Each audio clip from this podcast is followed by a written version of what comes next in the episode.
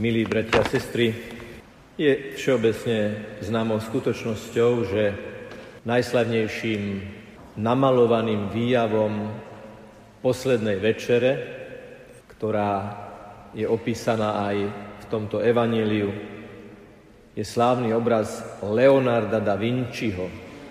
Povedať, že je to obraz poslednej večere, je správne, ale my vieme povedať aj, ktorý konkrétny moment Leonardo namaloval.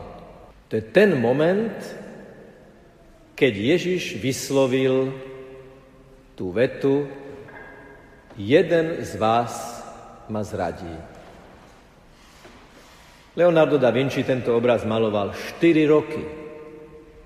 A jeden bohoslovec, ktorý bol v tom dominikánskom kláštore na prázdninách, si aj zapísal, ako to niekedy vyzeralo, že Leonardo prišiel a nič nenamaloval, len stál pred tým obrazom a rozímal, meditoval, ako, koho namalovať. Pravdepodobne pri takýchto chvíľach sa zrodila aj myšlienka, že Ježiš, vyslovujúc tieto slová, nepozerá na nikoho. Keď si všimnete ten obraz, keď si ho prípadne pozriete po návrate domov, tak si môžete všimnúť, že Ježiš so sklopenými očami pozerá pred seba na rozlomený chlieb a na kalich. A všetko ostatné sú reakcie jednotlivých učeníkov na túto vetu. Som to azda ja? Napríklad svätého Tomáša rozoznáme na tom obraze tak, lebo dodatočne sa našla aj Leonardova skica, kde si aj napísal presne, že ktorá postava je ktorý apoštol. Má takto zvihnutý ukazovák. Ten ukazovák, ktorý potom po Ježišovom smrtvých staní bude pozvaný, aby vložil do Ježišovho boku a dotkol sa Ježišových rán. Je tam aj Judáš s mešcom v ruke, ako lakťom rozsýpa, vysýpa solničku na znak toho, že tí, ktorí mali byť solou zeme a stratia chuť, tých vysypú, aby ich ľudia pošliapali. Za Judášom stojí Peter, ktorý drží za chrbtom dýku, ktorou bude chcieť brániť Ježiša pri jeho zatýkaní. To, že sa Ježiš nepozerá na nikoho, znamená, že sa pozerá na každého. Lebo tá veta jeden z vás ma zradí bez adresného pohľadu vlastne znamená, je povedaná tak, že ju každý môže vzťahnuť na seba. Posledná večera a prvá večera svojho druhu je pochopiteľná len v tieni kríža. Len v tieni toho, čo sa odohrá potom, ako apoštoli odídu z tejto veľkonočnej baránkovej večere, Ježiša zatknú, súdia, odsúdia a ukrižujú.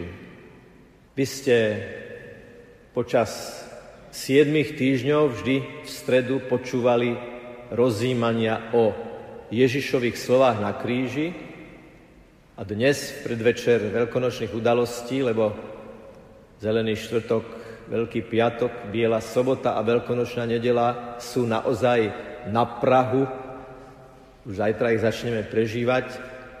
Dnes by sme mali uvažovať o Ježišových posledných slovách, keď hovorí: Otče, Bože, do tvojich rúk porúčam svojho ducha. V týchto slovách je zhrnuté všetko. Preto si zapisujú aj posledné slová slávnych ľudí, kde sa ako keby zhrnul ich celý život. Vieme aj posledné chvíle Leonarda da Vinciho, ako prebehli, čo sa stalo. Totiž, keď Leonardo maloval poslednú večeru, v tej dobe chodil do nevestincov a žil veľmi zhýrali život. A jeho životopisy naznačujú, že práve to státie pred tým obrazom, to rozjímanie nad tou poslednou prvou večerou Ježiša Krista, práve to rozjímanie nad Ježišovým pohľadom a možno aj nad tou vetou jeden z vás ma zradí a ty, Leonardo, ma zrádzaš práve teraz, možno takéto niečo sa otočilo v jeho hlave, potom spôsobilo, že Leonardo na konci svojho života zomrel veľmi kajúcným spôsobom. Vyspovedal sa, prijal sviatosť chorých, pomazanie nemocných. A mal takú bázeň pred eucharistickým prijímaním, že na smrteľnej posteli požiadal: postavte ma, nechcem Pána Ježiša prijať poležiačky. A tak ho zdvihli a on vo veľkej takej pokore prijal Eucharistiu. To bola tá jeho živá, posledná večera, posledné sveté prijímanie, viatikum, Eucharistia na cestu, ktorá vedie na druhý breh. Ale toto vyplynulo zo završenia poslednej večere. Leonardovo obrátenie a tisíce, tisíce, milióny obrátení počas celých cirkevných dejín vyplývajú z Ježišovej smrti na kríži a z jeho slov, ktoré na kríži povedal: do tvojich rúk porúčam svojho ducha. Lebo tieto slova majú svoje významové predohry. Najprv Ježiš do otcových milosrdných rúk porúčal tých, čo nevedia, čo robia. Milosrdných rúk, lebo povedal: Otče, odpust im, lebo nevedia, čo robia. Ježiš zomiera na kríži. Visí, pretože ho nenávidia. Krváca, pretože ho zbili, zmučili, trním korunovali, zbičovali. Dusí sa preto, že musí celou váhou svojho tela visieť na dvoch klincoch. A uprostred tejto situácie Ježiš dokáže povedať vo svojej nekonečnej láske o tebe, o mne, o všetkých, ktorí ho križujeme svojimi hriechmi: Otče, odpusť im, odpusť mu, odpusť Leonardovi, odpusť nám, mne. Môžeš vysloviť svoje meno a povedať: aj za mňa sa Ježiš modlí. Potom do otcových rúk Ježiš porúča kajúceho Lotra, ktorý sa pokornou túžbou po Kristovom kráľovstve otvoril pre možnosť byť ešte dnes v raji u Otca. A teraz Ježiš do otcových rúk porúča celého seba, svojho ducha. Povedať: do tvojich rúk porúčam svojho ducha znamená povedať: celý, Pane, telo, duch, duša, moje jadro, moje najlepšie jadro, moja osobná os, to, čo robí mňa mnou, to neopakovateľné a originálne, čím sa odlišujem od druhých a zároveň som ich bratom alebo sestrou, to všetko a bez zvyšku, Pane, vkladám do tvojich rúk. Všetko, čo Ježiš robil, učil, činil, všetko to konal z vôle Otca a všetko to k Otcovi orientoval a jemu odovzdával počas celého svojho života. Veď v Getsemánskej záhrade povedal: v tvojom a mojom mene, ako satisfakciu za Adamovu neposlušnosť: Otče, nie moja, ale tvoja vôľa nech sa stane. A tie slová povedal potiac sa krvou. Tie slová povedal uprostred bolesti. Tie slová povedal vediac, že keď ich vyslovuje, tá bolesť bude väčšia. Tá bolesť bude, tá bolesť bude smrteľná, agonická, hrozná, neznesiteľná, pálčivá. Prenikne telo, prenikne dušu. Lebo Ježiša zradili, neboli tam jeho apoštoli, okrem verného Jána. To bola bolesť nielen fyzická, to bola bolesť aj psychologická, duchovná, duša bolela z tej zrady. A keď teraz krváca na kríži a prežíva najväčšie utrpenie, celé to znovu mení svojim vnútorným rozhodnutím na obetu pozvihnutú k Otcovi.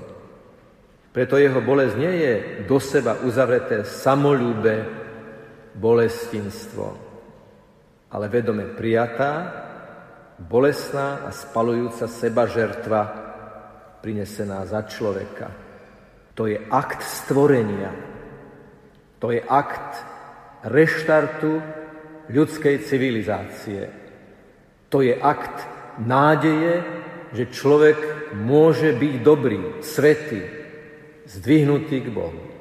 A to všetko za mňa, za nás, za každého jednotlivo. Za človeka, ktorý sa vymkol z otcových rúk v momente prvého pádu. Nedávno som videl jedného otecka, ako mal na rukách svojho syna alebo dcéru, jednoducho svoje dieťa, ktoré sa mykalo, mykalo, mykalo, chcelo vymknúť z otcových rúk, ale ten otec práve z lásky k tomu dieťaťu mu všemožne pomohol, aby nevypadol z jeho rúk. Je to obraz, obraz, ktorý možno sme aj my v detstve zažili. A je to obraz o otcovi, ktorý nechce, aby sme mu vypadli z ruky. Akokoľvek ďaleko sa dostaneme, akokoľvek hlboko sme schopní klesnúť, drahí bratia a sestry, otec je verný otec. Otec je verný otec. A aj keď si niekedy myslíme, že mne Boh nikdy nemôže odpustiť, ako ten marnotratný syn, si myslel, že sa môže vrátiť do svojho domu ako nádenník, ako sluha, otec mu hneď dáva sandále a hovorí, ty nemôžeš byť môj sluha, pretože ja nemôžem byť iný ako tvoj otec, tvoj milujúci, tvoj tvoriaci, tvoj milosrdný, tvoj odpúšťajúci otec. Ďakujem ti, Ježišu, že si nás objal, prijal a očistil. A prosíme, aj nás porúčaj do otcových milosrdných rúk. Posledná otázka, ktorú si na prahu kajúceho obdobia veľkonočného trojdenia môžeme položiť, je v takomto našom každodennom vzťahovom zrení, do koho rúk porúčame svoje jadro, svoju os, svojho ducha. Komu dôverujeme?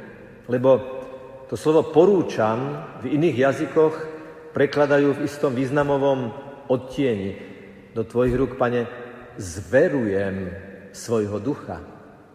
Zverujem, a v tom je to slovo verím, dôverujem. Do tvojich rúk, Pane, s dôverou, odovzdanosťou a vnútornou istotou bezpečia vkladám svojho ducha. Do koho rúk zverujeme nášho ducha? Do koho rúk zverujeme naše telo? Do koho rúk zverujeme seba celého? Najrôznejšie naviazanosti, závislosti, pripútanosti. To všetko sú tie otázky. Do koho rúk sa s dôverou zveruješ? Do koho rúk sa vkladáš? Koho myšlienkam veríš? Koho lajkuješ? Na kom visíš hodiny? Na čo pozeráš dlhé hodiny? Čo ťa opantáva? Čo ťa omína? Čo ťa zväzuje? A kto z nás nemá niečo, od čoho sa musí neustále oslobodzovať, čím musí neustále bojovať? Ale to je tréning, to je duchovná posilovňa, keď si pred prekážkou povieme, ale ja viem, aký je môj smer, lebo viem, aký je môj cieľ, lebo viem, kto ma čaká na konci. A ten, kto ma čaká na konci, ma sprevádza aj na ceste do toho cieľa. Tak ako muž slúbi žene a žena slúbi mužovi, budem si ťa milovať a ctiť po všetky dni svojho života. V šťastí, nešťastí, v zdraví, v chorobe.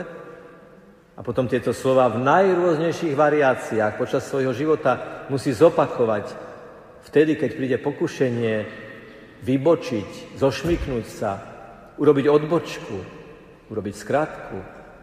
A znovu si človek povie, ale veď som slúbil vernosť a verný budem a a pôjdem cestou vernosti. A tak je to aj v našom vzťahu s Bohom.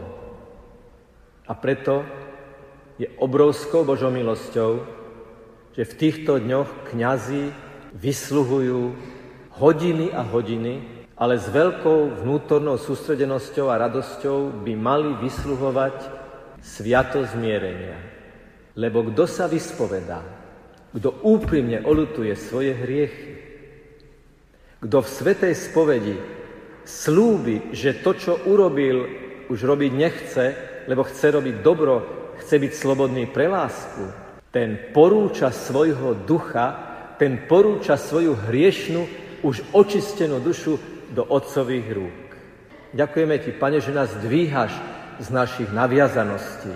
Ďakujeme Ti, Pane, že nás dvíhaš z našich pádov. Ďakujeme Ti, že si na krížovej ceste padal, aby si padol k nám, objal nás svojimi rukami a my sa odozdávame do Tvojich rúk, aby si nás objal, chytil a zdvihol. Jeden z najkurióznejších krížov na európskych štítoch je kríž na Mont Blancu, ktorý nie je postavený na vrchole, ale na jednom z vrcholov je primurovaný k skalnej stene. Ježiš je tam klasicky vyobrazený na kríži, len čo je zvláštnosť, má okolo svojho tela omotaný povraz, ktorého jeden koniec visí dole. A potom je napísané Ježiš prvolezec. Ježiš prvý na lane. Vo vysokohorskom prostredí, kde sa lezie pomocou lana, kde musí byť niekto, kto ako prvý výjde bez lana a zakotví ho na vrchol, aby tí ostatní mohli prísť na vrchol, je tá výpoveď veľmi jasná. Ty, Ježišu, si porúčal svojho ducha do Otcových rúk, do rúk toho, ku ktorému po zmrtvých staní vystúpiš, do rúk toho, z koho objatia bude pochádzať Duch Svätý, ktorý je zosobnenou láskou Ježiša a Otca, do ktorého rúk porúča svojho ducha.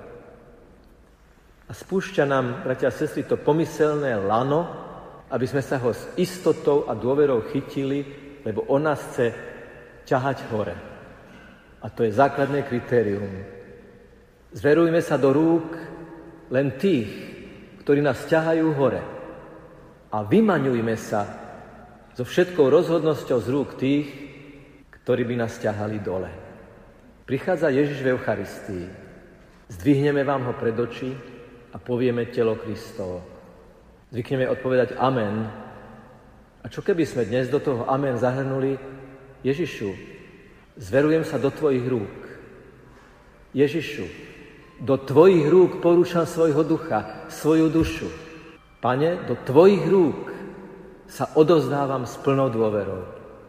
Keď sa vrátite na miesto po svetom prijímaní, v takej krátkej, hlbokej adorácii otvorte Ježišovi celé svoje vnútro a nechajte sa ním objať jeho rukami, ktorými objímal malomocných a oni ozdraveli, ktorými sa dotýkal hluchých a oni začali počuť, ktorými namazal blatom oči slepého a on začal vidieť.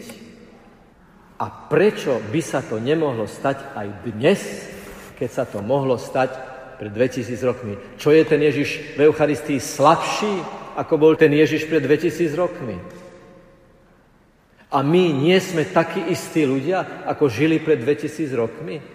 A či Duch Svätý je len nejaká oslabená, historizujúca verzia, alebo je to ten oheň, rosa, výchor, Vánok, ktorý tu a teraz dnes sa chce dotknúť nášho vnútra? To sa pýtam.